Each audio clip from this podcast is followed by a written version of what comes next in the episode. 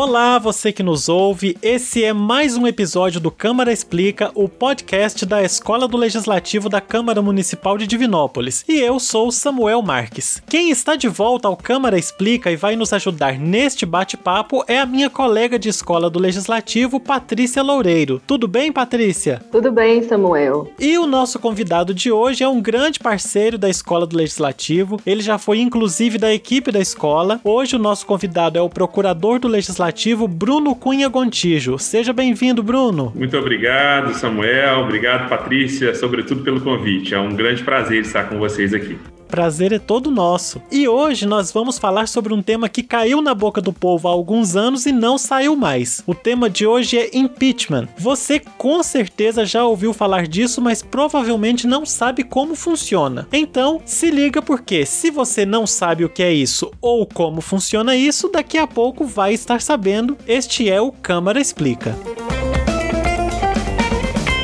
Bruno, vamos começar do básico o nosso bate-papo. O que é impeachment? Essa palavra bonita, né? Impeachment, ela não traz nenhum significado de tradução. Por mais que a gente pense assim, ah, é uma palavra de língua estrangeira e que tem algum tipo de tradução, não, não tem. O impeachment, na verdade, foi uma expressão cunhada para poder ter o mesmo significado de destituição. Quando, então, dentro de um procedimento, porque o impeachment, na verdade, ele é um processo. O impeachment representa um processo de destituição das altas autoridades dos cargos que ocupam em razão do cometimento de algumas infrações especificamente detalhadas. O impeachment, na verdade, não é uma, uma expressão que tem uma tradução. Não, significa destituição, o processo que leva a essa destituição de altas autoridades. Como foi que surgiu essa figura, essa possibilidade na política? A expressão ela foi cunhada no Reino Unido. Ela data do século XIV,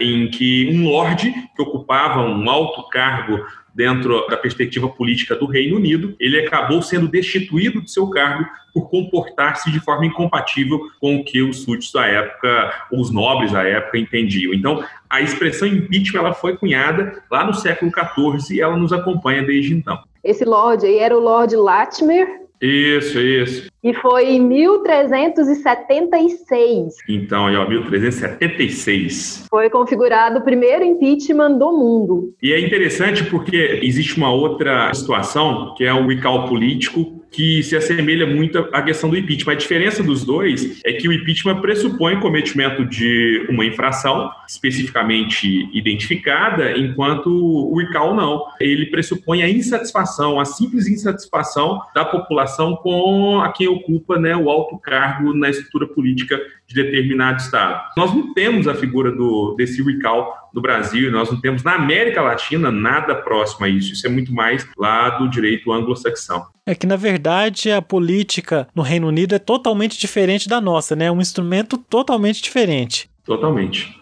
Nós tivemos aqui no Brasil há alguns anos um impeachment que derrubou a presidente Dilma Rousseff. Como funciona o processo de impeachment a nível federal? O Brasil é interessante que o Brasil ele é precursor de muitas coisas, né?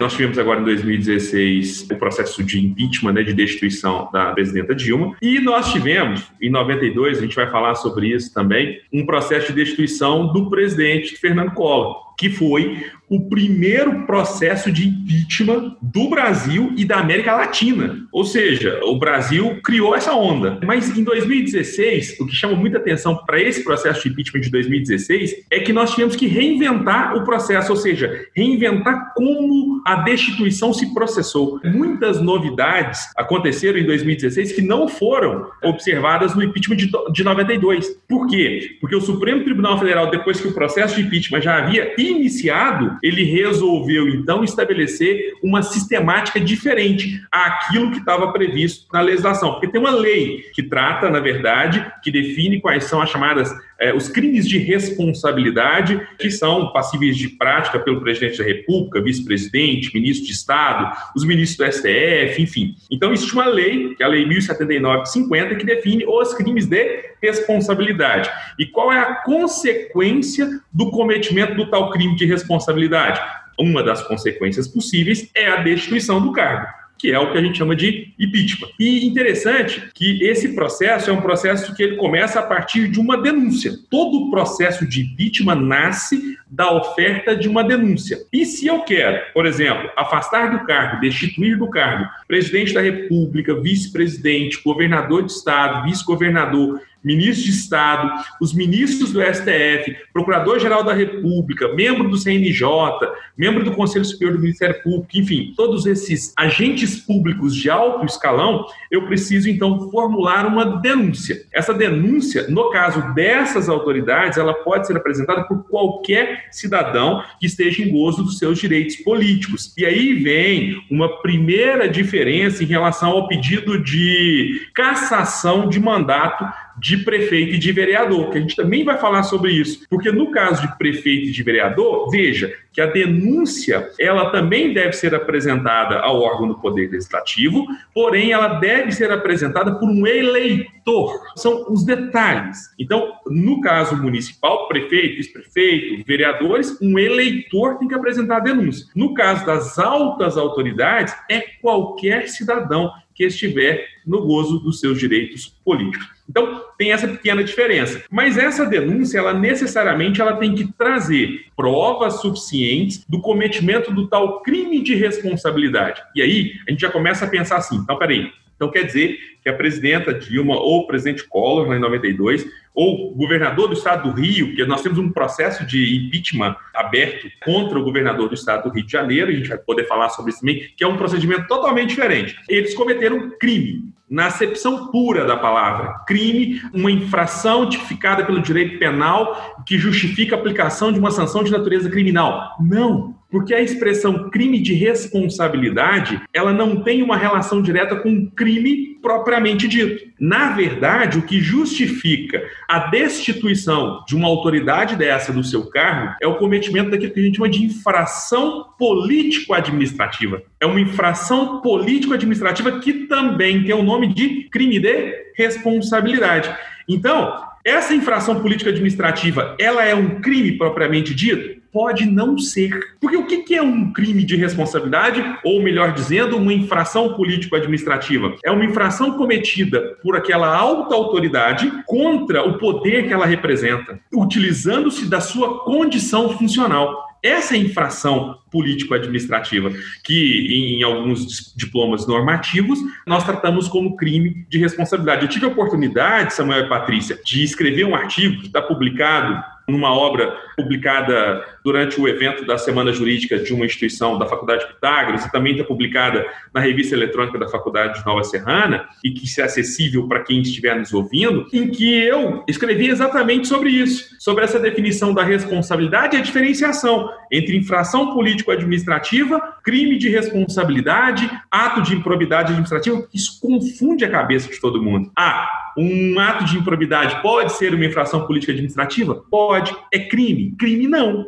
Mas gera destituição do cargo? Gera destituição do cargo. Então, o primeiro passo, Samuel e Patrícia, para poder iniciar um processo de impeachment, um processo de destituição, um processo de cassação de mandato, é que haja uma denúncia formalmente apresentada e que essa denúncia consiga descrever e comprovar a prática de uma infração político-administrativa comumente chamada de crime de responsabilidade. Bruno, a gente vê frequentemente na mídia falar sobre crime de responsabilidade e o nosso objetivo aqui no Câmara Explica é explicar esses temas que às vezes as pessoas não entendem e a gente já deixa você o convite para voltar no futuro e falar especificamente sobre crime de responsabilidade, fazer essa diferenciação para a gente também. Ótimo, ótimo, ótimo. E dando prosseguimento no nosso bate-papo, eu quero perguntar para você o seguinte: existe uma diferença muito grande entre apresentar uma denúncia e efetivamente se constituir um processo de impeachment. Desde a redemocratização, contra quais presidentes foram protocolados pedidos de impeachment, ou seja, foram feitas as denúncias? A apresentação de denúncia, assim, a gente acompanha muito mais pela mídia, mas posso te dizer que dificilmente um dos presidentes da República República não passou sem apresentação de algum tipo de pedido de destituição, porque eles não se tornaram processo, mas basicamente eu acredito que todos os presidentes da República passaram. Inclusive, recentemente, algo que nunca tinha acontecido, tem sido apresentados pedidos de impeachment contra ministros do Supremo Tribunal Federal. dessas situações de envolvimento político, de decisões políticas do tribunal, enfim, todas essas questões geraram inclusive pedidos de impeachment dos ministros do STF. Nós temos situações de pedidos de impeachment contra ministros de Estado, contra o Procurador-Geral da República, ou seja, as altas autoridades, elas estão sujeitas à apresentação desse tipo de pedido. Por quê? Porque qualquer cidadão, diante do entendimento de que houve a prática de uma infração política administrativa ou de um crime de responsabilidade, pode formular o pedido e apresentá-lo dentro do rito, porque no caso do âmbito federal, esse pedido de impeachment ele é apresentado perante a mesa da Câmara dos Deputados o processo se inicia perante a Câmara dos Deputados. No Estado, por exemplo, o processo se inicia com a apresentação de uma denúncia à mesa da Assembleia Legislativa. E no caso do município, a apresentação do pedido à mesa diretora da Câmara Municipal. É um processo político, a gente não pode deixar de considerar que é um processo político, um julgamento de cunho político. Eu queria ressaltar uma questão também, que o impeachment já vem na nossa Constituição desde a primeira Constituição da República, a Constituição outorgada em 1891. Então, desde 1891, todos os presidentes do Brasil poderiam ter sofrido impeachment se tivessem cometido crimes. Bruno, falando do processo de impeachment e desses presidentes que receberam a denúncia, que tiveram uma denúncia protocolada, nós tivemos a presidenta Dilma Rousseff, que teve o processo concluído, tivemos o presidente Collor também, que sofreu impeachment. Foi o mesmo que aconteceu com a Dilma, aconteceu com o Collor? O Collor saiu devido ao impeachment? Isso é interessante porque, na verdade, a primeira fase do processo de impeachment é uma fase perante a Câmara dos Deputados. A gente chama de fase acusatória. A Câmara dos Deputados ela aceita a acusação. O presidente da Câmara, então, ele pode aceitar ou não o pedido protocolado. E aí tem todo o processo, a escolha de uma comissão especial, julgamento de relatório, enfim. E aí, dentro da maioria de dois terços dos votos dos membros da Câmara, aceita-se iniciar a acusação. Porque o julgamento, ele ocorre perante o Senado. O que aconteceu com o Collor, que é diferente do que aconteceu com a Dilma? Depois que a Câmara aceitou a acusação contra o presidente Collor, lá em 92, ele apresentou uma carta de renúncia renunciando ao cargo em favor do seu vice-presidente. Só que o Senado entendeu que, a partir do momento em que a Câmara já havia, por dois terços dos votos, aceitado a acusação, a renúncia seria tardia. Então, o processo continuou no Senado. E continuou conseguindo também lá os dois terços de votos dos membros do Senado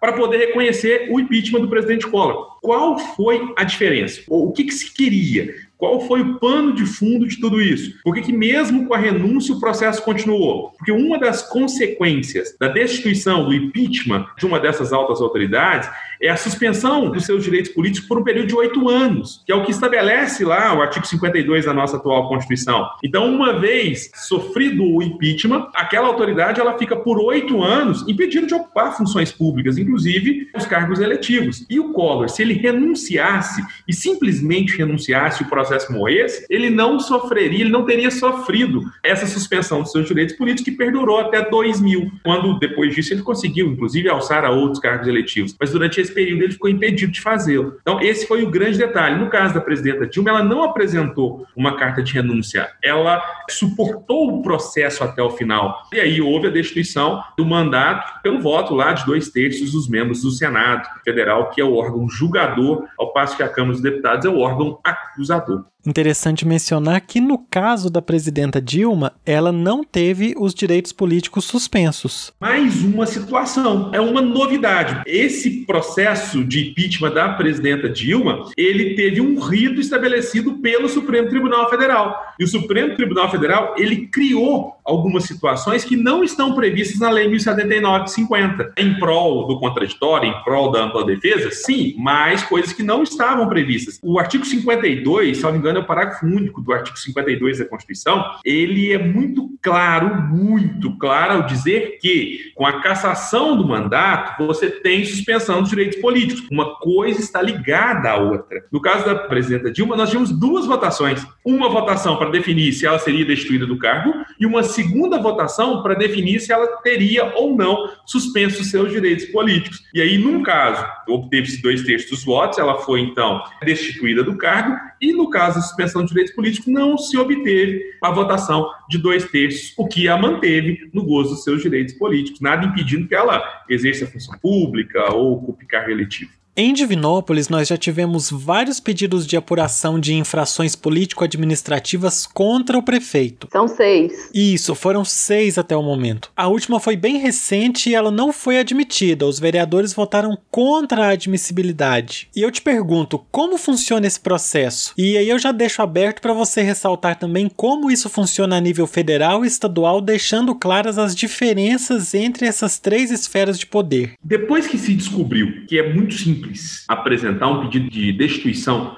de cargo de qualquer alta autoridade, automaticamente a polaridade política trouxe essa situação para um cenário muito próximo da gente. O impeachment entrou na moda. Isso. A expressão correta seria exatamente essa. Patrícia comentando nos lembrou que Divinópolis nós já enfrentamos por último agora o sexto pedido de cassação do mandato eletivo do prefeito municipal. É o sexto pedido em três anos de mandato. Então, é algo extremamente novo, algo que nós não havíamos vivenciado. Nós não podemos utilizar a expressão impeachment de forma nenhuma para cassação de mandato, de mandatos eletivos no âmbito municipal. Porque é possível a cassação de mandato eletivo também dos membros do Poder Legislativo, também dos vereadores. Não só do prefeito, do vice-prefeito, do pessoal do Poder Executivo, mas também dos vereadores. É possível. E o rito é o mesmo, só que a gente não usa a expressão impeachment. Não tem impeachment. A expressão é cassação de mandato eletivo. ok?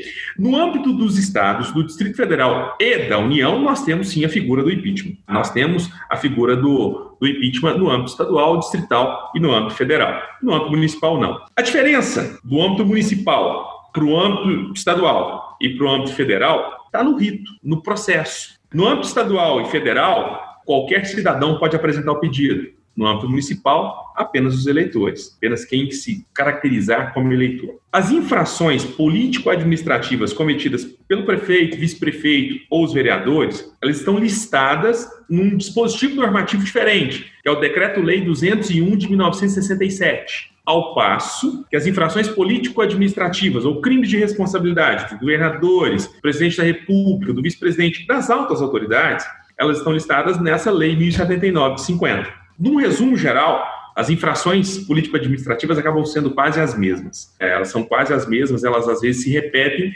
mudando, obviamente, a dimensão. O detalhe é que todo o processo de cassação de um mandato do prefeito, do vice-prefeito do vereador acontece dentro da estrutura do poder legislativo. Você tem um primeiro momento, que é a admissibilidade da denúncia apresentada. Admitida a denúncia, tem todo um processamento, apresentação de defesa, garantia de contraditória ampla defesa, não é? E no final você tem a decisão de destituição ou não pelo voto de dois terços dos membros do Poder Legislativo Municipal. No âmbito estadual, você tem também essa fase da admissibilidade, existe a fase da admissibilidade, apresenta-se a denúncia, admite-se ou não. Inicialmente, a Assembleia vem admitir ou não o processamento do pedido de impeachment do governador, mas o detalhe, o julgamento, o julgamento do governador do estado, do vice-governador, enfim, das autoridades estaduais, ele é completamente atípico. Por quê? Quem é que participa do colegiado de julgamento? Participam cinco deputados estaduais escolhidos entre os deputados da Assembleia, cinco desembargadores do Tribunal de Justiça e essa comissão é presidida pelo presidente do Tribunal de Justiça. Então, o que pode acontecer lá no estado do Rio de Janeiro é exatamente isso. Você tem a admissibilidade, que já aconteceu, admitiu-se o processo. Você tem, então, agora uma análise via relatório, uma votação do relatório. Permanecendo a aprovação do relatório pelo impeachment do governador, passa a ser uma segunda fase, que é a fase de julgamento em que é o presidente do Tribunal de Justiça, cinco desembargadores e cinco deputados estaduais, que vão definir se o governador do estado ele mantém ou não se mantém no cargo. No âmbito federal, no caso das autoridades federais, você tem esse primeiro momento, que é a apresentação da denúncia perante a Câmara dos Deputados, Aí o presidente da Câmara pode, entendendo que houve ou não cometimento de infração, isso é uma decisão política pura. Ele pode acolher o pedido ou não acolher o pedido. Tanto que, no caso da presidenta Dilma Rousseff, existe uma discussão muito grande sobre a intenção política do então presidente da Câmara dos Deputados em aceitar ou não o pedido. Porque vários outros pedidos haviam sido negados e aquele pedido foi admitido. Então tem essa discussão. Então, depois de admitido o pedido, forma-se uma comissão, essa comissão apresenta um relatório e esse relatório é votado. Se, com voto de dois terços lá dos deputados federais, aquele relatório que indica a necessidade de destituição ele for aprovado, aquele processo, então, ele não vai ser arquivado, ele vai seguir para o Senado. No Senado, você tem a formação de uma nova comissão, e aí, assim fala a lei. Você forma uma nova comissão, essa comissão formula um relatório, e aí esse relatório, quando vai ser votado, ele é votado, aprovado pela destituição, e aí sim, o julgamento se dá com a presidência do presidente do Supremo Tribunal Federal e a votação de todos os senadores. Então, você percebe que é muito diferente do âmbito municipal para o âmbito estadual para o âmbito federal. E nesse caso específico da presidenta Dilma, embora a Câmara já tenha feito a aceitação da acusação, o Senado repetiu isso. O Senado repetiu uma primeira votação para verificar se seria ou não processado o pedido de impeachment da Dilma, da presidenta Dilma, em 2016. Então foi uma peculiaridade que aconteceu. Mas de uma forma bem superficial, vamos dizer assim, o rito segue esse formato que nós colocamos. Então, Bruno, você estava falando da questão da Dilma, que ela teve dois ritos processuais. Um foi o rito do impeachment e o outro foi o rito para ver se ela ia perder ou não os direitos políticos. Eu lembrei de um caso aqui agora, em Divinópolis, que a gente tem uma particularidade também, que foi nas eleições de 2016, onde o nosso prefeito aqui da cidade, ele foi candidato e teve vários impedimentos até conseguir efetivamente se tornar prefeito. Ele estava respondendo processo e um desses processos era, inclusive, de cassação dos direitos políticos, se ele ia ser elegível ou não. Aí eu queria que você falasse um pouco disso para estar esclarecendo para a população. Esse episódio que nós vivenciamos nas eleições de 2016, que é bem curioso, discutia-se exatamente sobre estar o então candidato a prefeito, hoje prefeito do município de Divinópolis, com seus direitos políticos suspensos ou não. Na verdade, essa discussão sobre a suspensão ou não dos direitos políticos do então candidato a prefeito ela era um desdobramento, uma decorrência de uma condenação anterior que ele havia sofrido numa ação proposta por ato de improbidade administrativa. E uma coisa interessante, vocês já me fizeram um convite para poder voltar depois para falar sobre as questões de crime de responsabilidade, mas uma coisa interessante é dizer que improbidade administrativa também não é crime. Não existe crime de improbidade. O ato pode ser crime e também ato de improbidade, mas são coisas distintas. O ato de improbidade, ele gera como um dos seus efeitos suspensão de direitos políticos. E então, o então candidato a prefeito, ele havia sofrido uma condenação e essa condenação, ela não teria ainda transitado em julgado. Então estava naquela situação, ah, decisão de segunda instância,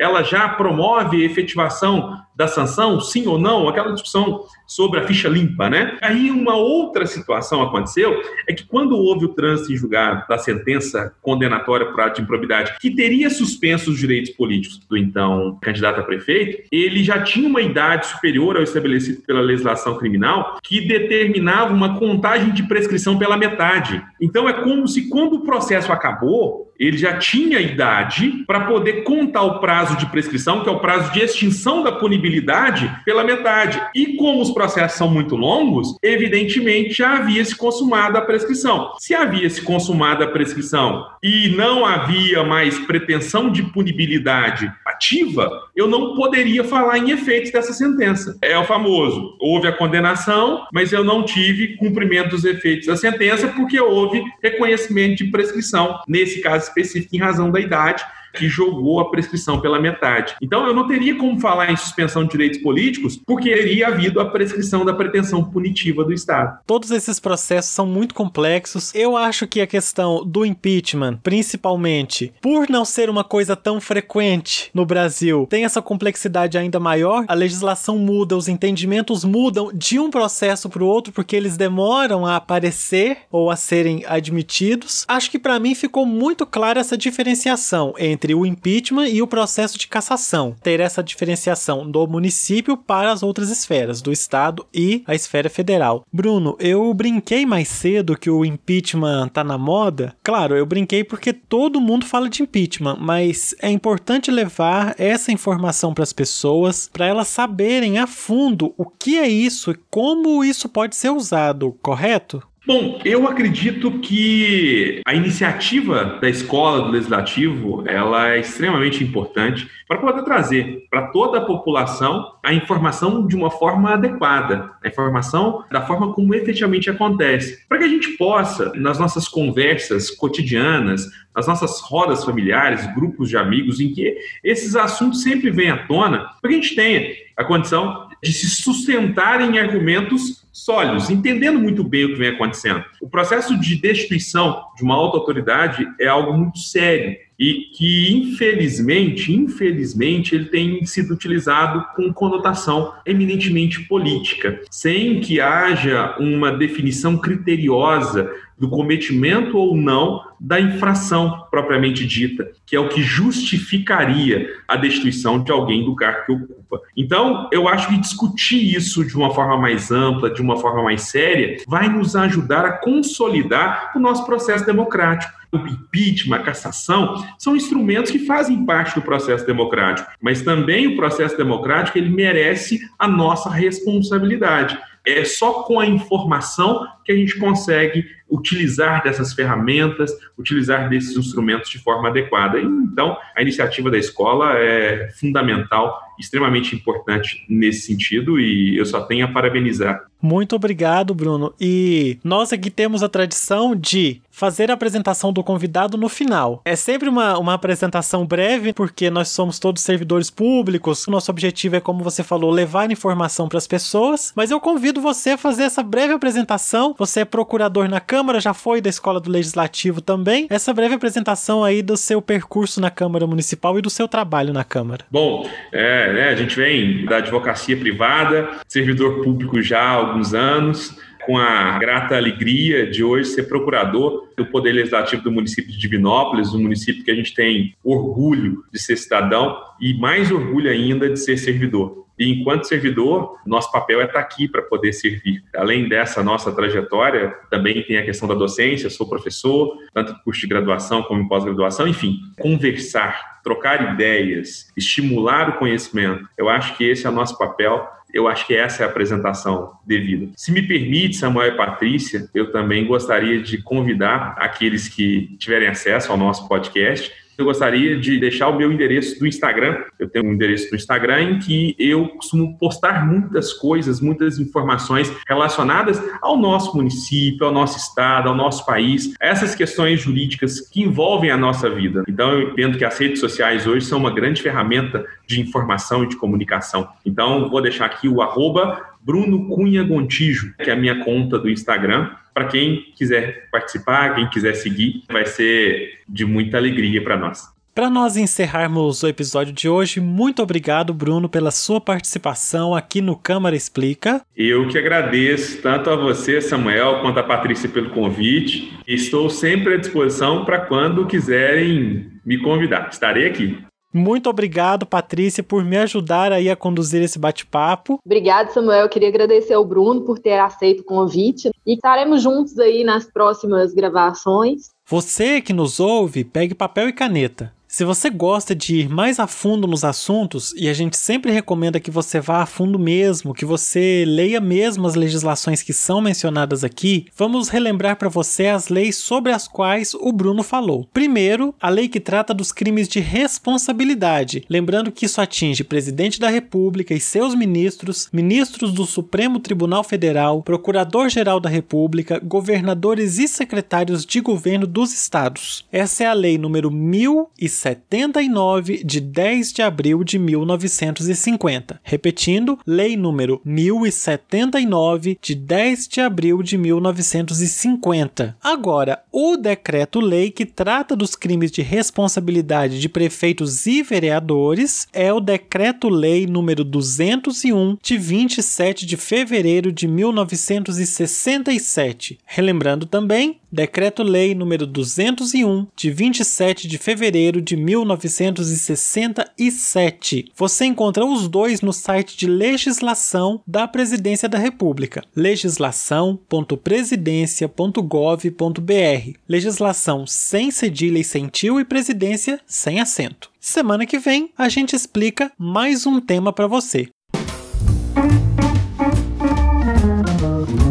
Câmara Explica é um podcast da Escola do Legislativo Dr. Deusdedit Afonso Carrilho da Câmara Municipal de Divinópolis. Se você gosta do nosso conteúdo e não quer perder nenhum episódio do nosso podcast, siga o nosso perfil na sua plataforma de podcasts favorita. Nós estamos no Spotify, Deezer, Anchor, Apple Podcasts, Google Podcasts, Castbox, TuneIn e várias outras. Com certeza nós estamos na sua favorita, hein? Se você você não possui nenhuma dessas plataformas, você pode ouvir todos os episódios em nossa página na internet www.divinopolis.mg.leg.br/escola. Clique em podcast e você encontrará todos os episódios do Câmara Explica e ainda poderá enviar um áudio sugerindo temas para os nossos próximos episódios. Lá, você também acompanha todas as outras ações da Escola do Legislativo. E você já segue nosso Instagram? Se não segue, corre lá. É o arroba elegesdiv. Se você não localizar pelo arroba, procure Escola do Legislativo Divinópolis. Até a próxima!